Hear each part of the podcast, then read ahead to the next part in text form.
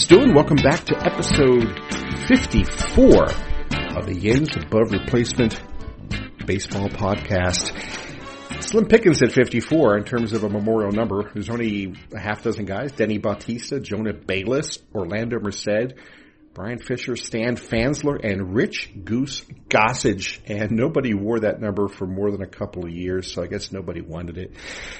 I'm Rob Biertempfel. I cover the Pirates for The Athletic, and I am joined by the irrepressible Stephen J. Nesbitt and Rob. We have a guest today, a very good guest, and this is a man who Blake Cederlind recently called his hair inspo. This on the line is MLB.com writer, Pirates reporter, Adam Berry. Adam, thanks for coming on the show. Wow, we're a minute in and I'm getting ball jokes. Thanks, thanks for having me, I guess. So a little bit of background for, for everybody. At one point, we were all three of us were competitors from different locations. I was at the Post Gazette, Rob was at the Trib, Adam at MLB.com. Um, Adam, you and I both came on to the Pirates beat in uh, would have been 2015, right? So you were working with the late great Tom Singer, and I was uh, joining the the PG Pirates beat. Uh, give us a little bit of background about how you got to be in that position in 2015. Yeah, so I've technically been with MLB.com in some capacity since 2010. Uh, I started that year as an associate reporter, which is a fancy word for intern, covering the Rays. uh, went on to win the American League East that year.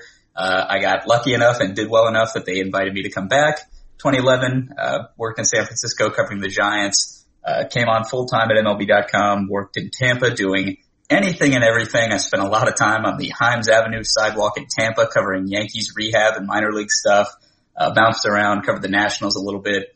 Uh, and then I was told in late 2014 that Tom Singer, uh, my late great predecessor, was going to be spending his last season on the beat before he retired and got to spend time at home with his family in Arizona. And they said, would you like to go cover the Pirates? And I said, sure. And moved to Pittsburgh, spent 2015 with Tom, which was a wonderful experience with him and all of you. And, you know, we had about 30,000 people on the Pirates beat. It felt like at that point in the press box on a given night. It was awesome. And then uh, took over the beat full time after the 2015 season solo, and I've been here ever since. I was thinking about this, um, how, how to exactly say this last night, but I was like, I think my, my sense for you, Adam, is that there's no one in Pittsburgh who has a better feel for the Pirates. That doesn't mean that you're like breaking every single, single bit of news or, or writing uh, massive features every day, but it's like you can go on the radio and you can like even handedly give every side of something and you help explain baseball in a way that I still don't get. Like I, I listen to your radio hits and I'm like, dang, okay, that, okay, that's how I should be saying that. um, and so I'm curious to hear because you are more unemotional. You didn't grow up a Pirates fan, neither did I. Um, curious to, because I've been working on something this week. It's going to come out tomorrow, and by the time this is up, it'll basically be up. But the story is what went wrong after 2015, and fans have extremely strong takes um, that basically boil down to to payroll. They say you didn't spend enough when you, you should have. You had a chance to take that 2015 team and put it over the top, and you just didn't. And you know, you and I have talked about it, and I don't think mm-hmm. it's quite that simple. So, as a starting point, uh, what do you think went wrong uh, after the 98 win 2015 season? I appreciate you saying that first of all, and I do think it's kind of just the product of having lived it. It's like a weird specialty in history. You know, some people like the Civil War, some people like 19th century Europe, and I specialize in the post 2015 Pittsburgh Pirates. Um, I, I, do think if you ask probably just your, your average person on the street or whatever, they would say, you know, what happened in 2016 and, and it's payroll and it's John Niese and it's Ryan Vogelsong and it's Juan Nicasio and all those things. And yes, that is definitely part of it. You know, uh, the rotation in the pitching staff, which was the undeniable strength of the team from 2013 to 15, was not as good in 2016. But uh, Stephen, I think you've done a good job pointing this out in some of the research uh, that, that you've shown me as well. Is that yep. it's about the core. You know, the guys who were the core, you know, kind of the aircraft carriers of that 2015 mostly came back the following year. I think it was two of their top 11 by WAR wins above replacement according to Baseball Reference nine of the 11 uh, top performers came back the next season. Any of them, short of maybe Josh Harrison, were as good as they were in 2015. You know, 2016 Andrew McCutchen was really bad for the first four months of the season and roughly a league average hitter by the time it was all said and done. You know, yeah, he was an yeah, MVP yeah. candidate in 2015. Uh, Gerrit Cole was injured in 2016 and then pitching injured even when he was on the field and he, and he wasn't the same guy that he was in 15 when he looked like one of the best pitchers in the National League. Uh, Francisco Cervelli was not able to maintain the same health that he did uh, in 2015. Um, I feel like I'm forgetting guys coming off of this list here. Gregory Polanco probably wasn't as overall productive as he was uh, the previous year. Uh, you know, Starling Marte might have been the only guy who who kind of held serve. I think Stephen, yeah. your research might bear this out a little bit better. Yeah. Yeah, no, it was it was Starling who who basically stayed the same. He was a you know a four plus guy both years, and I think you go down to Josh Harrison, who just had more opportunity that following year mm-hmm. with with Neil Walker gone, the starting second baseman, and, and Jordy Mercer had a, a, slightly better year, but still he's under one WAR. Either way, the rest of the um, there's this beautiful chart you guys will see when the story goes up. Uh, I took the top 15 returners from the guys that were there in 15 and came back in 16 and of course, we're we're taking out a couple big names, right? You don't have uh, Happ or Walker or Alvarez or, or any of that, but still, these top 15, these are 15 guys who are above replacement level in 2015. So you're getting production out of these guys. And the following year, if you look at, um, it's almost across the board um, regression, decline. Uh, maybe it's just them coming back to you know down to earth a little bit after what was an incredible 2015 for almost for almost everyone on that roster. Uh, they ended up those 15 guys, the the ones that you're expecting when you trade Neil Walker and and let J Happ uh, go to Toronto and, and all that. You're expecting these guys are going to uh, maintain some of this momentum, and they just didn't. Across those 15, they lost 18 WAR from one year to the next, and and that's a pretty good way to to figure out why you have a 78 win uh, team following a 98 win team, and, and I, I know, I think there's a disconnect when you're when you're talking to most Pirates fans because um, we can all agree, I think, that a potential answer and, and, a remedy to all this is just say spend way more money. Um, so sure, if you come off of 2015 and you jack the payroll to 150 million, then sure you could you could fix a lot of these problems. You keep J Happ, you uh, you don't try to do something fancy with with uh, Neil Walker and turn him into potentially three years of John Niese, which turns into actually just like five months of him. and so, yes, jacking payroll to like the stratosphere or, or even you know 20, 25 million could solve some of these problems. But the fact is, this is the job Neal Huntington was hired to do, and he knew the constraints. And and so what we have is is what he tried to do, which was put a perennial contender onto the t- onto the field and it worked for a long time, and they got close. Um, you know, even an 82 win team wasn't you know terribly far off uh, just uh, two years ago. But ultimately, there were a couple trades that just you know sunk him. I think the fact too that the you know looking at your number five and six guys on the team in terms of total WAR, I mean it's it, it's Sean Rodriguez and Matt Joyce. Um, yeah, you know, two guys who you know by definition or, or the you know, utility guys. And if, and if you you know you're getting more production out of them than you're getting from from Cole or Polanco or Melancon or Cervelli or Tony Watson or any of those guys, you know, it's a clear sign. I, I remember talking with coming into spring training the season. I guess it was before 17. And people were asking Bob Nutting what happened in 2016 and, you know, and his answer kind of not slightly veiled was just, you know, the, the players let us down, essentially. The players didn't do what the players were supposed to do. And I remember think, hearing that from him and thinking, well, that sounded something like, because knowing Bob, it probably came from Neal Huntington in terms of Neal's explanation at the end of the year, because I'm sure Bob called him sure. and said, right, what yeah. the hell happened? And Neal gave him that, and, and Bob gives us the Reader's Digest version of it. And then that was it. No one else from management ever came forward Neal Huntington never, and, and uh, to his defense, I guess to a degree, he always felt like he was under attack, and I think he saw maybe what was happening, but no one ever explained that point fuller, and it, they just by doing that, they allowed that, you know, resentment by the fans to to grow and fester. But then again, too, to your point, Stephen, jacking up the payroll to the stratosphere if you if you kick it up to say 120 130 million dollars you're jacking it into the stratosphere of the major league average league average yeah right. so right. i mean right. and that's the thing too is that payroll is always going to provide margin for error so like if they did have j Happ, then yes you're seeing less of jon Niese or, or Juan Nicasio and that would have obviously been a good thing like I, am not here to say that like payroll wasn't a part of it or payroll wasn't an issue yeah. because it obviously was, and I would argue it became much more of a pronounced part of it after 2016. Because if you'll yeah. if you'll hop the Wayback Machine and go with me to Bradenton, Florida, spring of 2016, we're all there, we're having a great time.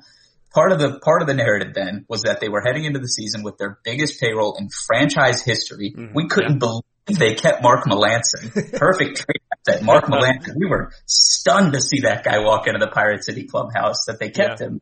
Uh, and, and, you know, and then the other narrative that I remember, because I think I probably wrote one of my spring training features about it, was like, you know what? They made some pretty questionable pitching moves this offseason, but like, it's Ray Searage. He can fix anybody. Mm-hmm. And this is when we started to see the cracks in that plan. And by yeah. cracks, you know, it kind of crumbled open. Cause yeah. not only could he not fix Jon Niese, not only could he not fix Ryan Vogelsong, not only could he not fix Juan Nicasio beyond the month of March, Francisco Liriano fell apart in 2016 and he went from being this incredible story to literally the worst starter in Major League Baseball until they traded him in this deal that revealed, I would argue, probably more of the flaws, which was this desire to, you know, try to thread the needle and not rebuild, but also not really go all in yeah. and cut the roll when there was the first sign of, uh, you know, attendance drops and these other issues that they were going to be facing.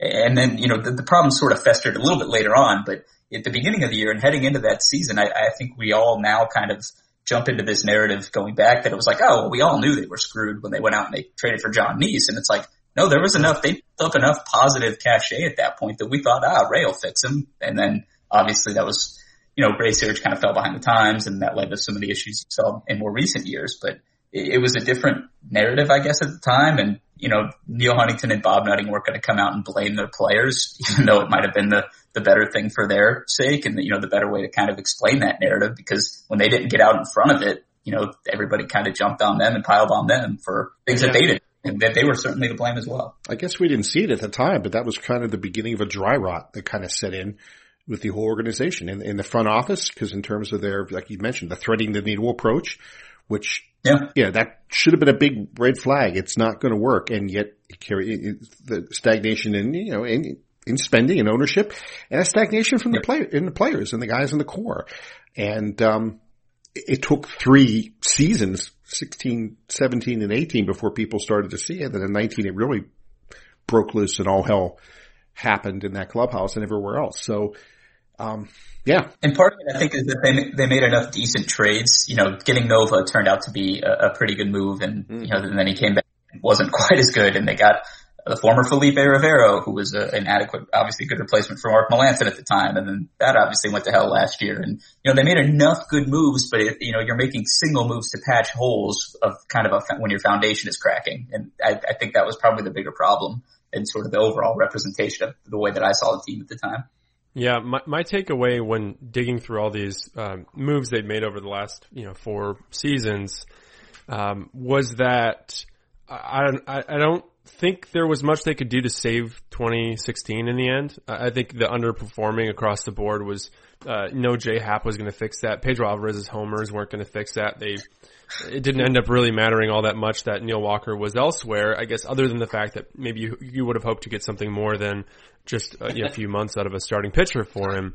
But I do think that the problems that began in 2016 or after that 2015 season certainly led to what happened, and you saw that the three seasons from 17, 18, and 19, where you're seeing declining attendance big time, right? We had 2.5 million, I think was the attendance in 2015, and that slipped down to 1.5 maybe, um, as of last season. And so th- certainly we've seen fan apathy and, and frustration and, and, you know, it's deserved when you, when you miss the playoffs a few years in a row. That just happens. Um, and the Pirates, I guess you can, you can, um, you can definitely criticize the Pirates front office and ownership for not capitalizing on whatever momentum they had after 13, 14, 15. I mean, we were, we were all in town at that point. People were, were crazy for the Buckos and it felt almost unfair that they were getting kicked out of the playoffs after just one game in, in 15. They had uh, a pretty incredible team and you think about it now, you look around that clubhouse and, and a lot of guys were playing their last, last games in a pirate uniform and a lot of guys wouldn't be back. However, they did have, you know, a nice core coming back, and you you remember at that point in time, the Glasnows and Taillons and and uh, Cool Williams, they just traded for Trevor Williams at that point for for basically nothing because it was a couple front office guys that he was uh, was swapped for effectively. Um, they had that wave, and I think they were they were saying, you know, in 16, I think our offense will be great. Our defense should be good.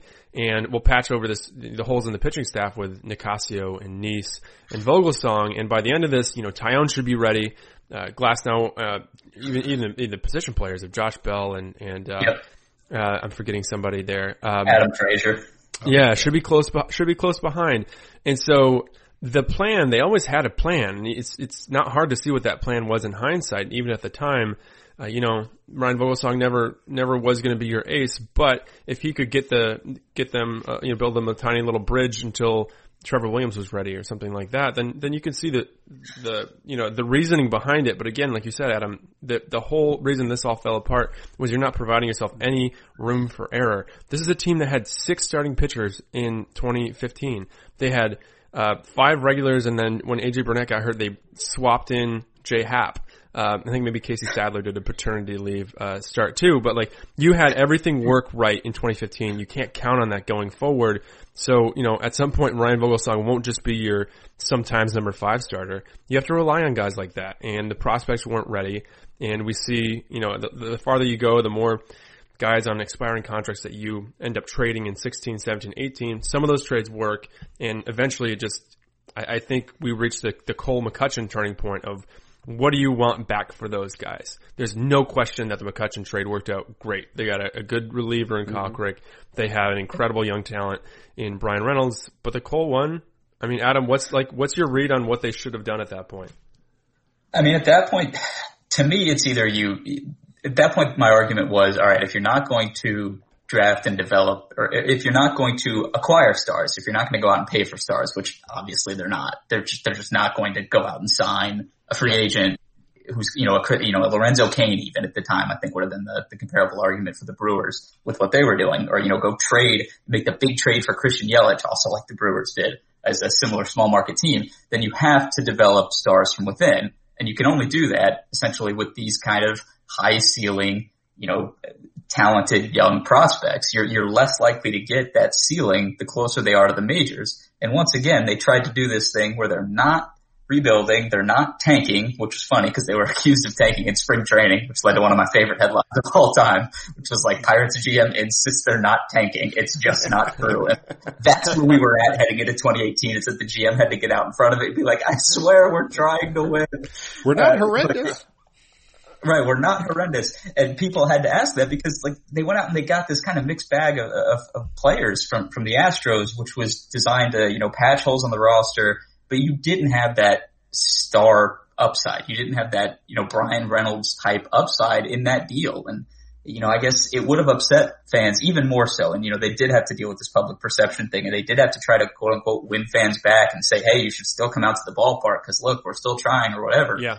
They did that with Colin Moran and Michael Feliz and, and Joe Musgrove, who I do think is, you know, potential to be a very good major league starter. But yeah, yeah that didn't necessarily make them a lot better in 2018 and it didn't make them a lot better in 2021. It made them, it gave them the ability to be pretty good, 82 win good in 2018 and fine in 2021. And I think that is one thing that you've seen from Ben Cherington coming in is his, his Marte trade, which is his first big opportunity to kind of, you know, set the tone and establish what he wanted to do with something like that. He went out and he got young potential stars in A ball and like that makes them worse in 2020 if there is a 2020, mm-hmm, but it yeah. might be a lot better in 2023. And it's picking a direction. And that was sort of the, the failure of the end of the Neal Huntington era was that they didn't pick a direction. They tried to just stand pat while not really necessarily making upgrades and keeping up with the way that the game was evolving around them.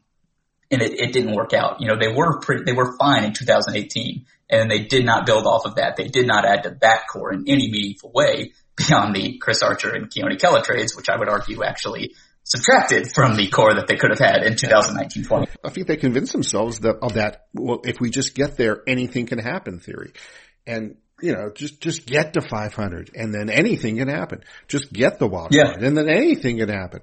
But you know, anything is, there's also a bad anything that can happen. And, and we've seen, a, you know, too much of that. And I, you're exactly spot on there, Adam, with, with you know, I think in, in Cole, much more marketable at that point than, than was McCutchen because it was clear that McCutchen wasn't the same guy. And it was a, a fast fall off and people were frightened by that. Other GMs were frightened yeah. by that. But yeah. they, so they opted to get what they could for McCutchen. You're right. They did very well with McCutchen. Um, I've even had a couple scouts tell me that I think even the Pirates were surprised by how well they did with McCutchen. I don't think they realized quite all that they were getting in that deal. Um, but yeah, the, the Cole trade, it really seemed to be just kind of a spackle trade, just to kind of fill, you know, fill this little hole and put this guy out there. And it just, yeah, not what you should do. I th- I think uh, what was funny about looking back at that trade is I, I didn't think at the time that they had a, had a dream of contending that year. You just gave away your you know best player over the course of that decade and and uh, your best pitcher who was still at two years left on, a, on his deal and, and you got a bunch of you know maybes back for him. I didn't think they had a, a prayer in 2018, but the move that I think did too well and almost put them in a position to to make that Archer Kela day happen was the Corey Dickerson, the very like yeah. strange late spring training move where the Rays decided we got this all star.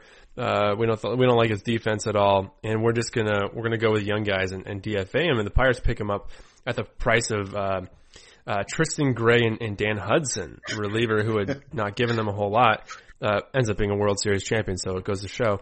Um, but they uh, they they pick up Corey Dickerson, and I was looking. Remember, they had that we had the stretch in July, uh, thirteen of fourteen games or something that they won, and it basically turns them yeah. turns them from a seller into a buyer. And yeah, oh man, if that hadn't happened, and of course I went back and looked, and Corey Dickerson had like a you know 1.2 OPS or something over that over that stretch. He was on he was on fire. If that stretch doesn't happen, I don't think they even think about pulling the trigger on the Chris Archer deal. Chris Archer, let's remember, people had been wanting a Chris Archer type for years. Fans have been yeah. wanting them to to go crazy and do that because you're not going to get him in free agency. You're not going to pay that kind of money.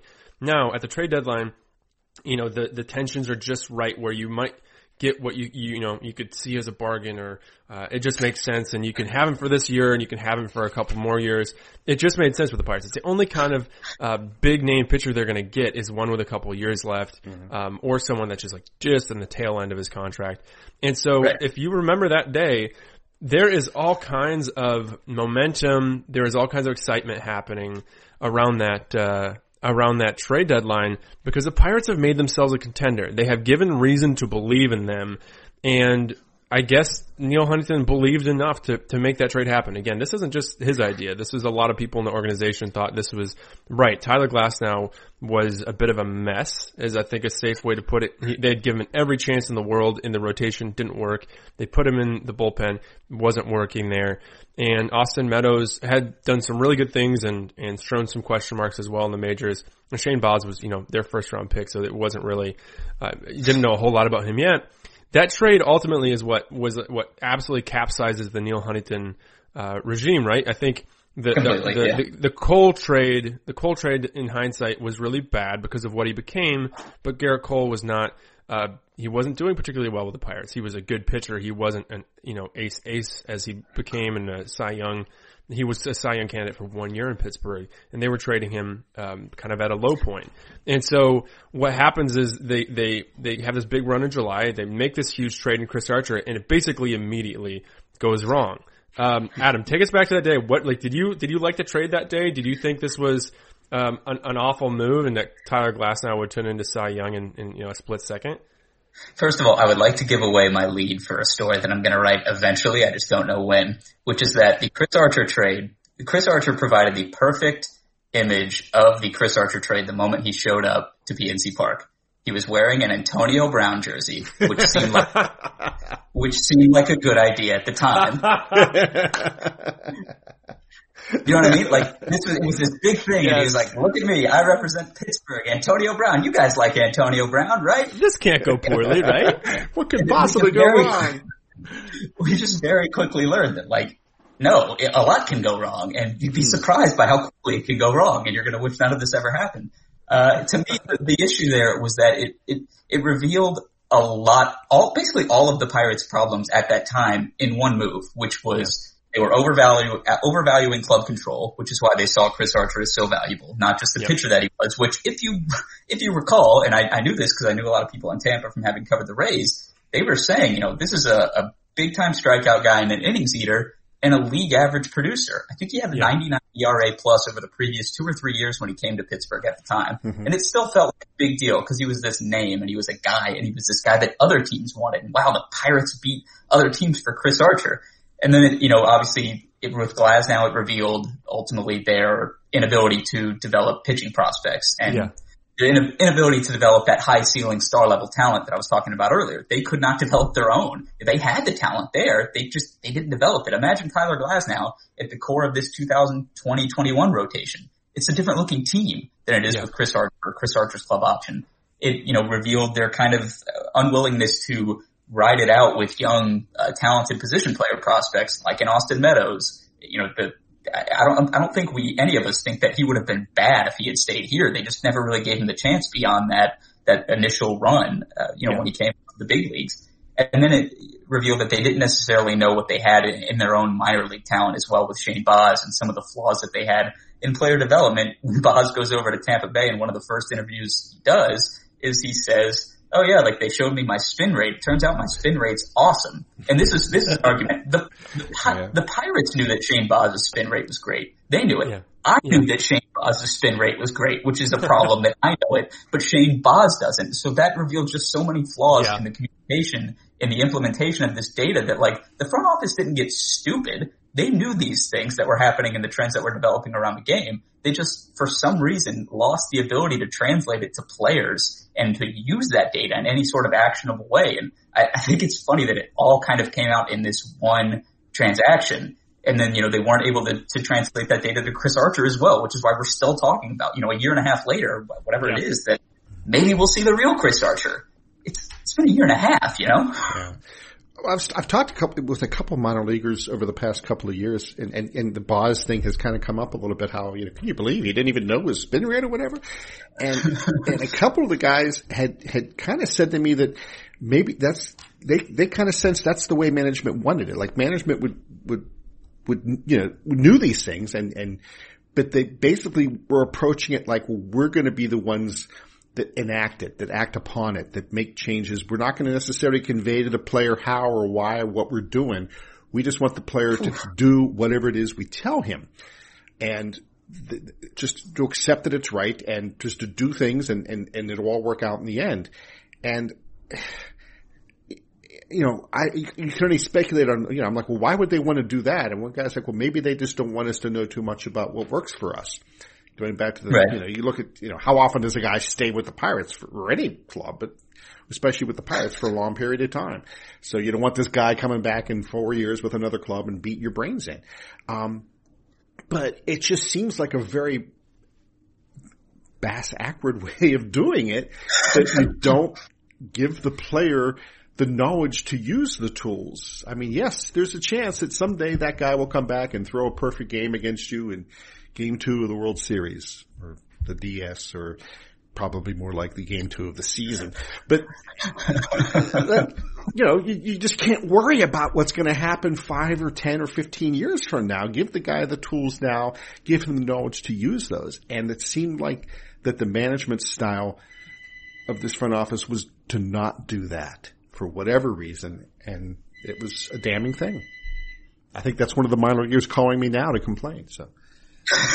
Can you believe they didn't tell me? uh, I apologize if we're jumping forward too much here, but if you remember when they when the Pirates signed Jordan Lyles, when we all found out they signed Jordan Lyles, mm-hmm. we all yeah. heard, and I don't, Stephen, I can't remember if you were in the room, Rob, I know you were. We all heard Jordan Lyles, you know, you know, we know that like it might not look good because whatever, but you know, we look at what he did at the end of the season with the high four seamer and the low curveball, you know, the way that they tunnel off each other, that plays well. Okay, Good. Like you know that. You recognize that. You've, you've identified the talent. Good. Mm-hmm.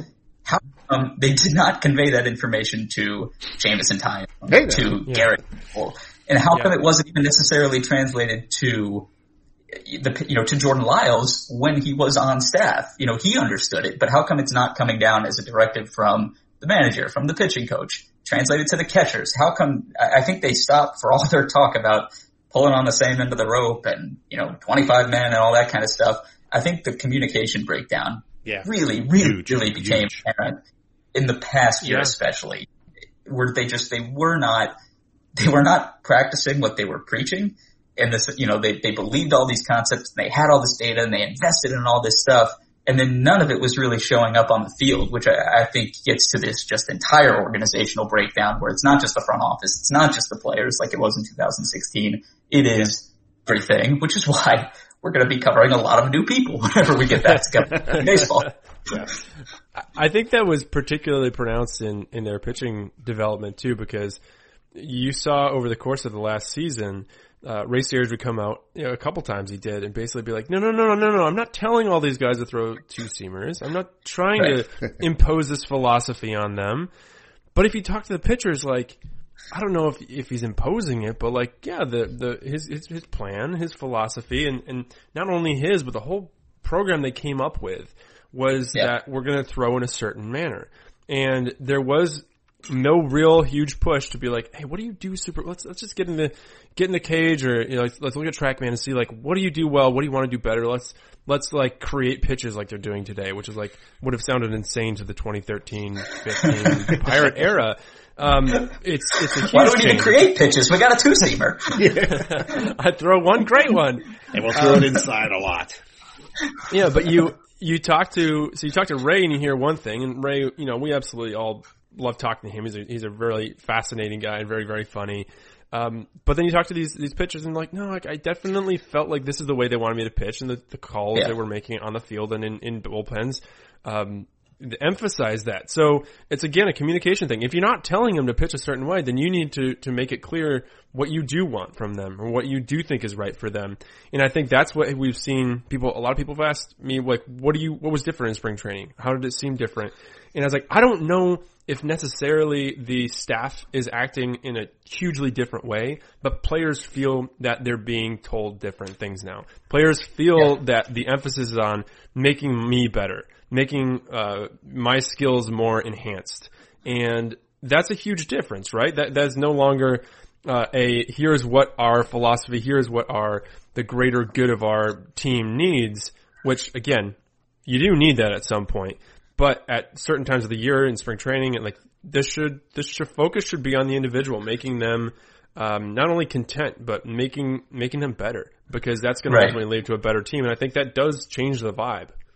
I think you do have to kind of dig through some of the cliche stuff. And granted, I just spent 4,000 words in the weeds with Ben Cherington for stories on Pirates.com. And you hear, you know, you hear player centered culture in a press yeah. conference, you know, in the media room or whatever. And you're like, okay, that sounds nice. What does it mean? It's exactly what Stephen was just saying. It is how can we make you better? What do you have that we can make better? Whereas I would argue the Pirates in, in the past and to their success in 2013 through 15 and then ultimately to their detriment after that, they were an organization centered culture. It was, these are our tenants. How can you enact them? Whereas now, you know, it, it is Ben Cherington player centered. It's Derek uh, Shelton preaching player centered. What do you need to succeed? How can we help you be better as opposed to how can you help us do these things that, you know, that we want to do and that we've uh, shown to be successful for a couple of years there.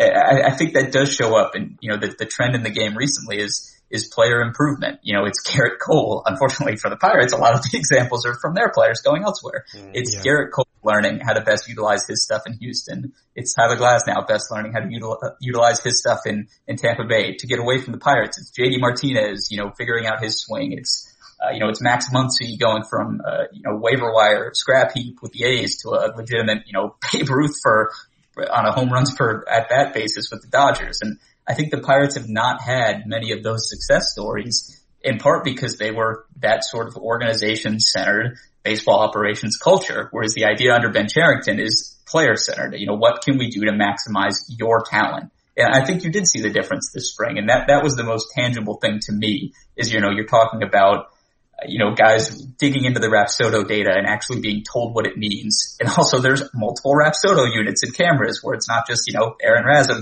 lugging around one Rapsodo from field to field like it's his lunchbox. You know, there was an investment in these kind of things. And I think before you can kind of, you know, just sort of check the box and say, well, we've got our Rapsodo. We know what we're doing. You have to invest the, the finances and the people and the learning in it and then explaining it to players, which I think, you know, again, maybe, you know, maybe it's the brains and fluid. we're, you know, viewing things through that kind of spring training lens, but that to me felt real from the people that we talked to down in Bradenton, and and it wasn't there in past seasons. Well, for me, the, you yeah. know, picking up on that, I, I noticed that the, the, the moment I walked into Pirate City, and in that hallway that leads to the clubhouses, you remember there used to be yeah. that locker, and it was, it was a tribute locker, but it was also more than that. It, it served as a a a template locker for every minor leaguer in, in, in, that in who walked into that building. This was an organization that was concerned with where its minor leaguers stored their shower slippers in the locker. Right. You know, I mean, that's to the level of, of control. Of the Stalinist Russia in terms of where you could, where you could put your soap on a rope if that's what you so chose to, to shower with, you know, and it, but when it came to the, the sharing of information, there wasn't a lot of democracy there. It was a very fascist approach. And I think sometimes you wow. need, you know, so, yeah, get all political, but sometimes you need a little anarchy. Sometimes you need a little free expression of ideas and guys, you know, guys talking with each other about how things work and then not just talking about it, but then having the freedom to try that and do that.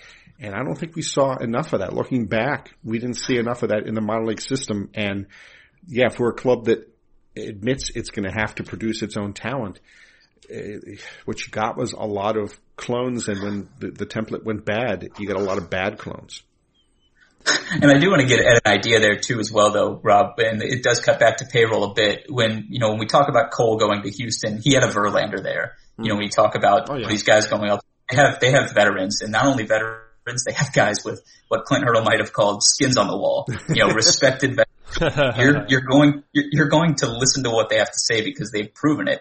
And when you don't necessarily invest in free agency, you know, when you're out signing Lonnie Chisenhalls and whatnot, you don't have those guys in there who are going to step up and say, listen to me, I've done this before, you know, and guys are going to flock to them. Yeah. And that's why a signing, it might not have been a big deal, but a signing like a Jarrod Dyson, a guy who's been around for so long and been on so many winning teams and been on a forward thinking team last year like Arizona or a Derek Holland who's been around, you know, somebody that guys can kind of listen to. They're not these big dollar signings that people are going to listen to. And ultimately you do need some of those, you know, to, to succeed, but right. they're guys and veterans that can kind of pass that down because some players want to listen to other players too. They're more likely to listen to their, their peers than they are to their superiors. I think that's just kind of human nature. Mm-hmm. Adam, you mentioned this earlier, but you are wrapping up. I think you have one part left of this Cherington series you've been you've been doing, um, which I definitely recommend everyone go look at it. Pirates.com. There's there's I think three of the four. Am I right, Adam? Three of the four are up so far. I think the fourth one goes live on Wednesday. It was supposed to be one big story, but they were like, Adam, this is 4,000 words. Please stop. That's only allowed over at theathletic.com. um, uh, so I was curious, you've gotten a chance to sit down, um, you know, a, a, few times with, with Ben and, and, gotten to know him a little bit. What are some early impressions about uh, Ben and, and, the way his background has, has, fed into the way he's going to operate um, as Pirates GM? So a funny story about that profile series, uh, other than it's supposed to be uh, one story was that originally when I sat down with, when I planned to sit down with Ben in spring training, I, I had it marked down since whenever he was hired that we're going to talk about his year at Columbia University. And then one day I wake up and look on twitter.com. My goodness, who's written about Ben time at Columbia University but mm-hmm. Stephen J. Ness, athletic.com. so we had to audible a little bit as far as the plan went. And uh, I, am fascinated by people who get a second chance because I think so yeah. much of is kind of, uh, you know, a statement on their first opportunity and, what they learned. And then I, I, kind of didn't necessarily know where it was going when I sat down, which is, you know, just me being an awesome reporter, not really knowing what I'm doing sometimes. And, and what kind of came out of it was this idea that, you know, learning is central to who Ben Cherington is. And, you know, I talked to Ross Atkins in, in Toronto and some other people who've known him along the way and, and especially from talking to him, you know, it's a guy who near the end of his tenure in Boston, he sat down with his entire baseball operations staff and they reviewed every transaction they made over a two year period based on all the information they have, how it panned out, et cetera, just to kind of view, all right, what was our decision making process like? And the thing Ben took from that that I thought was really interesting is that it almost doesn't matter. You know, the day to day, you're going to learn about the transactions you made. He wanted to see the forest, not the trees, or in this case, that you know the individual rings on the trees. He wanted to see, all right, what was leading our process? What was our philosophy? What what, what direction were we trying to go? And I think he learned a lot from that, which was really interesting to me. And part of it was that you need to learn your personnel before you start making moves, and that's not just yeah. players. You need to learn front office staff. And I think he did a really good job of that uh, from all the people I spoke to this off season. And, you know, it's not just the interviews and talking to agents and, you know, talking to some players and, and talking to coaches and everyone on down the line. It's getting to know them as people and make them feel comfortable in an environment where it's not, uh, to borrow Rob's thing, a, a fascist society. You know, it, it's taking them out to, I love the story Kevin Graves told about uh, Ben just walking down the hall and saying, "Hey, we should all go out and get some appetizers and some drinks." And yeah, they walked, yeah, yeah. they walked down to Burgatory on the North Shore, and they just took up the whole outdoor area, and they just talked, and they got to know each other, and that created what's what I've been told is a very comfortable work environment, uh, which I think you know where everybody is kind of involved in the process, and you know there is learning involved, and uh, I think we can kind of all say that in especially toward the end of the, the past regime, the circle kind of tightened a little bit, and there were a yeah. couple of people that were really sort of running the show. Uh, you know, there ultimately are going to be decision makers and primary decision makers and people who are charged with that stuff, but I think Ben kind of opening it up for everybody to feel involved and feel like their perspective is, is welcome. He's a big wisdom of crowds guy.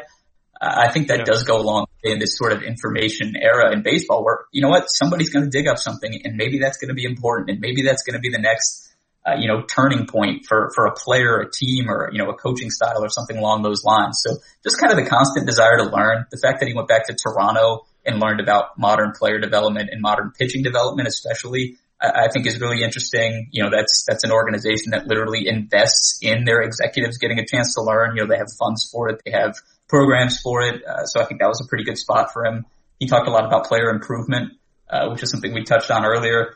And then just sort of the last part, which is going live today, is just about kind of why he wanted to come here. And, you know, the, we all saw the, the report from your colleague Ken Rosenthal a couple of years ago about how he wanted to come to an organization that he could build from the ground up. Yeah. And we all took it to mean rebuild, which like, yeah, it probably, and maybe, you know, there yeah. will be a rebuild of, of, of some length here, but basically what he meant was that he wanted to touch all of baseball operations. You know, he wanted to be involved – in player development. He wanted to be involved in the major league roster. He wants to be involved in, you know, the, the nutrition and the, the exercise science and all those kind of things. And I, I think it was his priorities basically, his, you know, wanting that 30,000 foot view that I talked about him wanting in Boston is basically what the Pirates wanted out of their GM. Uh, so I think he saw it as a very good fit for that reason. It's really interesting. I know the quotes don't necessarily jump off the page, uh, believe me, but yeah, I think it's a really and, and thoughtful GM, uh, who's yeah. definitely learned some things since his first chance. Yeah, that's that's sort of the impression I I've had too of of Ben. I apologize for taking your your uh, Columbia angle. I had to I had to do anything I could to get into the academia angle. Alex Speier had had written about it when he was at the Globe, and um, definitely recommend uh, Homegrown Alex's book about Cherington and the, and the, Red Sox rise. A lot of interesting stuff uh, in there, mm-hmm. and and I think the question is like, does does that sort of Burgatory atmosphere exist for years? Like, is this a something where, right. where in the getting to know you phase, you accomplish that and you hold on to that. And, you know, that's, that's a great, um, anecdotes like that matter to people. They're why people want to stay places. They're why, why things work out is because you're working as a group. Um, and the whole question is like, does that stay? If he's here for 10 years, does that, does year nine and year 10 still feel like it has that welcoming atmosphere? That's what we're going to have to look, just, just wait and see once, once baseball actually, you know, happens. if, right. Yeah, if, I'll point out too that that like Clint Hurdle was a wildly popular manager here, and you know he was great in the clubhouse and whatnot. And there there are shelf lives, and things do expire, you know, and eventually you need new voices, and you know that, that's why I feel sometimes kind of bad about the way we we speak about Clint Hurdle and Neal Huntington in, in hindsight is that like it doesn't take anything away from the accomplishments they they they made here and the things that they yeah. did and the culture they established back then. But there are shelf lives, and things kind of do tend to to run their course especially in a business like this where, where, where so much is changing and, and, you know, in the Pirates, you can be the harbinger of change like they were in 2013, but that doesn't last. And, um, right. Yeah. I mean, I guess the, the, the, the bigger question is, well, then how do you, how do you extend that or how do you recapture that? Or if you can't, how do you generate something new? And I think again, going back to what we were talking before with the, the 15 and on pirates is that that magic just wasn't there anymore. The, you know, the, the, the fairy dust bottle had run dry and there was no way to recapture it and things had to change and they did. So I think the question now is, well, you know, let's, let's see where these next few years go. But then eventually we'll, you know, we'll be in a point where, well, probably not me and, and maybe, but but five or ten years from now, we'll be talking about how this next, you know, how the next group picks up from where things had gone stale, perhaps with the Cherington regime. I think he'll be here. Uh, if you look back at all the beat mm-hmm. on opening day, you know, it'll be 2034 covering the moon landing expos and it'll be me and you still there. now let's take a little pause here to hear from one of our sponsors. If you're bored in the house, bored in the house, bored, why not spend some time on yourself? Our sponsor today, Manscaped, is here to make sure you're well groomed above and below the belt. Manscaped promotes clean hygiene when it comes to shaving thanks to their Lawn Mower 3.0. Now, this product, I mentioned it to my wife recently and she said, there's no way that's real. There's no way. I said, no, it, there's a way. It's real. And it is a lawnmower 3.0. Manscaped the only men's brand dedicated to below the waist grooming. While you're probably looking for new things to do at home, and hey, we all are, why not make manscaping part of your routine? Manscaped is forever changing the grooming game with their Perfect Package 3.0. Precision engineered tools for your family jewels. As they say, this is the perfect package for your perfect package. Do yourself a favor. Always use the right tools for the job Inside the perfect package, you'll also find the Manscaped Crop Preserver, something we all need, an anti-chafing deodorant and moisturizer. The Perfect Package 3.0 kit comes with a new and improved Lawnmower 3.0 waterproof, cordless body trimmer, and a ton of other liquid formulations to round out your manscaping routine. This third generation trimmer features a cutting edge ceramic blade to prevent manscaping accidents, and we have to avoid manscaping accidents, friends. Shaving is about to be nick free thanks to Manscaped Advanced Skin Safe Technology. Get 20% off and free shipping with the code THEATHLETIC at manscaped.com. That's 20% off with free shipping at manscaped.com and use code THEATHLETIC. And for a limited time, subscribers get not one but two free gifts. The Shed Travel Bag, $39 value, and the patented high performance anti chafing Manscaped Boxer Briefs. So go to manscaped.com today and use the code The Athletic. Adam, this is um, well, a lot of good you've done so far in this role, but you are the new BBWA uh, Pittsburgh chapter chair, and you've already ruined the season. I appreciate yeah, that. A lot, uh, You're welcome. How, how, how, how has your rule gone so far? Uh, well, we lost Bill Brink. he was in, he was in when we started. Uh, That's a good man. Briefly lost, we briefly lost Kevin Gorman, and then he came back. So uh, I'll count that one as a as a net neutral for me. Uh, I think it's been. I mean, honestly, we haven't had to do a whole lot so far because there hasn't been a whole lot of baseball. But uh, thanks to Rob for kind of passing the torch there and and sort of showing me the ropes of the way things are done. Uh, I think it's been it's been weird because, you know, I've had sort of that communication with the Pirates PR staff and to, to credit them, they have been pretty good about making Derek Shelton and Ben Cherington and Todd Tomczyk available during this time yeah. to, to, talk to us because there are some teams who aren't talking to anybody, you know, don't, don't have any perspective, uh, yeah. on the record about how the organization is going. And some of it is just arguing for access, which is weird because it's all about clubhouse access, but there is no clubhouse and we don't know if there's going to be a clubhouse when we get back, if we get back. Um, so it, it's been, different. I feel kind of like Gerrit Cole the year that uh, Neil Walker made him the MLBPA rep for the Pirates, and he had to deal with like Zika, Zika virus and all that other weird stuff that happened that year. And he, and Gerrit, I remember when we sat down that spring, he was like, I, sorry, I'm not going to do my Garrett impression. I almost, I almost broke into it just by nature. Uh, where, where he said like, yeah, I, I had too many, Neil left me with a bunch of plates. I dropped a couple of them. I feel kind of bad about that. That's kind of how I took it over from Rob. I don't think I so much pass you the torches that I'd hurl the torch at you and run screen. so. the flaming, uh, yeah, bottle, bottle, rocket of a torch at me. and ran the other way. Yeah. I think when we do, I mean, one of the interesting things is just, you know, all these plans and proposals are put out there about how baseball might come back and could come back and all that. And one thing we, we've never seen in any of those proposals is how exactly the media component will work. And I'm sure that's low on the priority list in terms of, of the logistics of everything. But, um, this is an organiz, you know, this is a sport where there are stories about teams building stadiums and forgetting to include press boxes. Whoops. and, and things like that. So it doesn't necessarily surprise me. Um, I, I think that the nature of the coverage of this game, in addition to the way it will be played, is going to be far different from here on out and, and whether it's a lasting, long lasting thing or a short lasting thing will remains to be seen. I think we'll be seeing potential. I think you're right. I, I think the, the era, at least for now, the clubhouse access is, is, is a thing of the past. You'll be covering quotes around that games by post game video conference, perhaps even with Derek. That'd be weird. Derek Shelton in a in a room, you know, three stories below us while we're sequestered in that press box, maybe asking questions into our iPhones or something, and that'll be odd. But um, it. It, it'll be interesting to see how that develops. If it develops, there'll be all kinds of changes in the game, I think, in a, a lot of different ways. And something Adam, that you and I, we, we got emails last week, I guess, from, from the national office is how we're going to handle, and this is something I, I hadn't thought of, how we're going to handle awards if, if the, if the season comes back. Um, in 1994, when the All-Star game, every year the baseball writers hold their national meeting during the All-Star game, uh, week, end or week, whatever, the All-Star festivities. And, uh, everybody knew a strike was going to happen that season and, and, and that the season probably would be shut down and we voted at that point to, even if the season would end prematurely, to, to still distribute our postseason awards, uh, most valuable right. player, Cy Young, rookie of the year, manager of the year.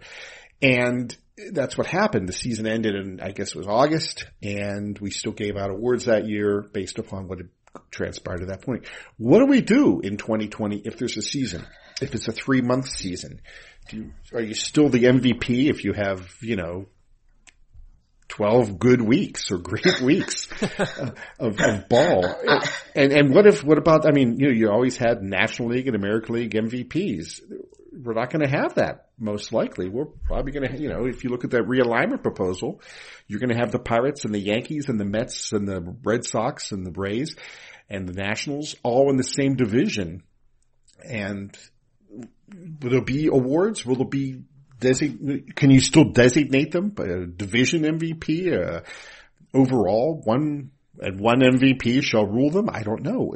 How many asterisks are we going to have to use for this season? That's that's that's the interesting question to me is how do you do it by league? Because my opinion would be that as long as there's a season, there will be awards because you, there's a season to judge off of. Even you know everybody's on the same playing field. Mm-hmm. You give awards off of that. But you're right. Like, what if it's? I mean, I, I don't know which latest league proposal we're up to at this point, but like, what if there's a grapefruit league and a, and a cactus league? Like, do we give a grapefruit league MVP and then in 25 years when we look back, are we going to be like, did they give a spring training MVP award? what, were they doing in 2020? Uh, I, I, don't know. Like that, that's a really fascinating question to me. And, you know, I, I do think you have to give an award in some way or another. And, you know, maybe we do just draw it up on old lines and say, you know, it's the, of the old National League teams and, you know, this person had the best season, and this person was the best pitcher or whatever. I, I think, you know, much like baseball kind of has to get creative and much like, you know, we're all going to have to get creative. I, I think we have to get creative with the awards structure if and, if and when there's a season. You know, first of all, we have to hope and, and pray and everything like that, that there is a season to, to give awards based off of. Uh, we, we, I just got a Slack message from our producer, the man behind the curtain, uh, Chris Meany, who said, just, just give everything to Mike Trout. That would, that would be more yeah. like a re- retroactive award. Like, Mike, we're sorry that you haven't gotten the awards you deserved over the years. Uh, and here's, here's your National League 2020 Cy Young. Uh, you deserve it. You've earned it. Yeah, give him, that, that's fine. I think that's fair. You know, we're, we're MLB is promoting its stars. Mike Trout, the star, the star of stars. As like Rob said, one one to rule them all. Just Mike Trout wins the awards. one thing I am confident saying is I'm pretty, I'm sure, I, I, got, I certainly have this feeling that I have covered my last game, I have witnessed my last baseball game in, in these United States without a designated hitter. I think it will be back it will be universal when we when we play this year, if we play this year, and I think after that, it is here to stay. Hallelujah! It's time. oh, is this a subject of debate among you two? I like to think of you two as a united front where nothing divides you. So I don't like we haven't, we haven't really gone on uh, on about this because I don't usually rant about anything. But I grew up in a American League State. I was a you know a Tigers fan, and it's just a man. It's a good way to let old men like stay in the game. There's old men who just have some sort of clout left. Um, I love it. I love it. I don't want to. I don't want to see Prince Fielder playing first base. I'd rather see him just mashing. Um, and I think the. I mean, for National League teams, it's it's going to make your roster more expensive, uh, as you're going to have some mm-hmm. more power. But uh, but wh- why not let uh, Pedro Alvarez have a little more shelf life in the in the in the league by just Whoa, whoa, whoa, whoa. walloping homers and not worrying about Wow. defense? You know, I uh, I think it's a much more. I don't I don't enjoy watching pitchers hit about ninety eight percent of the time. When they do something great, then it's it's like yeah, any of us could have done. You know, that's proof that that uh, you know I could have hit a homer or something, which is not true. I never hit a homer at any level, uh, even in softball. So uh, pitchers give us hope, but I don't think it's necessary to have them batting once every nine batters in the in the ma- major league. So I'm all for a universal DH. Well, Adam, I know you're a PS4 guy. I started playing. Uh, I got MLB The Show 19, not I didn't for Christmas, so I, I don't have 20 yet. So I'm still, I'm still playing the 19 season. But in like the third or fourth game of my season um, this year, I got a grand. The first grand slam hit by my virtual Pirates in PS4 was clubbed by none other than Charlie Morton. So Oh my. hashtag pitchers who rake. Hashtag ban Wow. the DH. I don't recall Charles being being much of a hitter. No, he pulled No. it down the line. It was at PNC Park, and he pulled it down that left field line, snuck it around that pole. But you know, good golly, Miss Molly, that was a grand dinghy, and he, he did it. I do So- feel like you, uh, are fans going to hold that one over like, you know, your virtual fans or whatever, kind of like everybody still holds the Bartolo Colon home run over us is like the reason that pitchers could hit. It's like, remember that one time?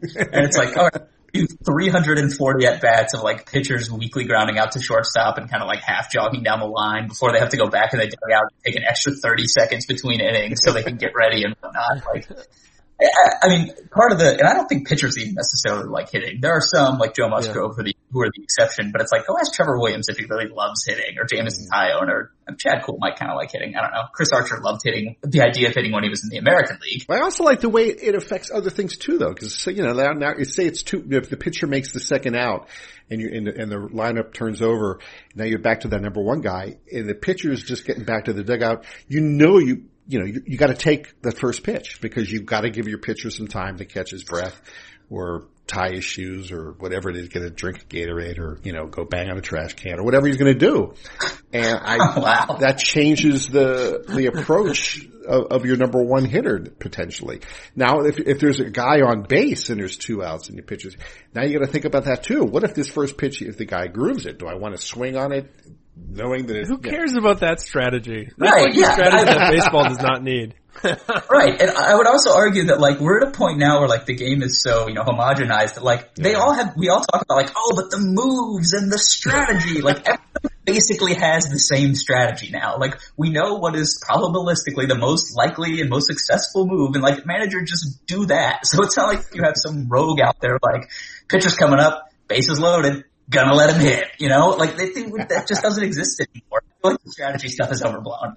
I'll concede that like the the you know lineup strategy in double switches in, in National League definitely more interesting than the American League. I don't think it's necessary uh, at all.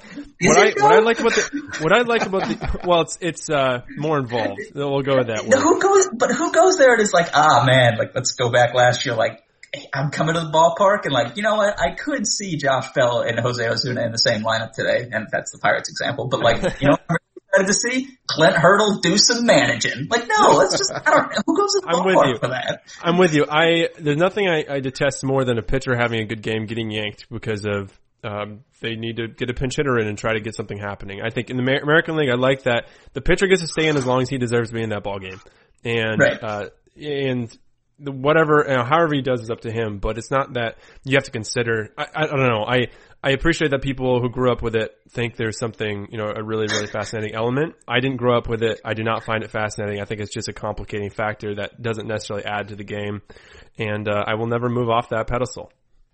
I like to see professional athletes who are the best in the world at what they do, do the thing that they are the best in the world at. And for Not pitchers, the thing that they they suck at. Right for hitters, the thing that they- for pitchers. That's pitching.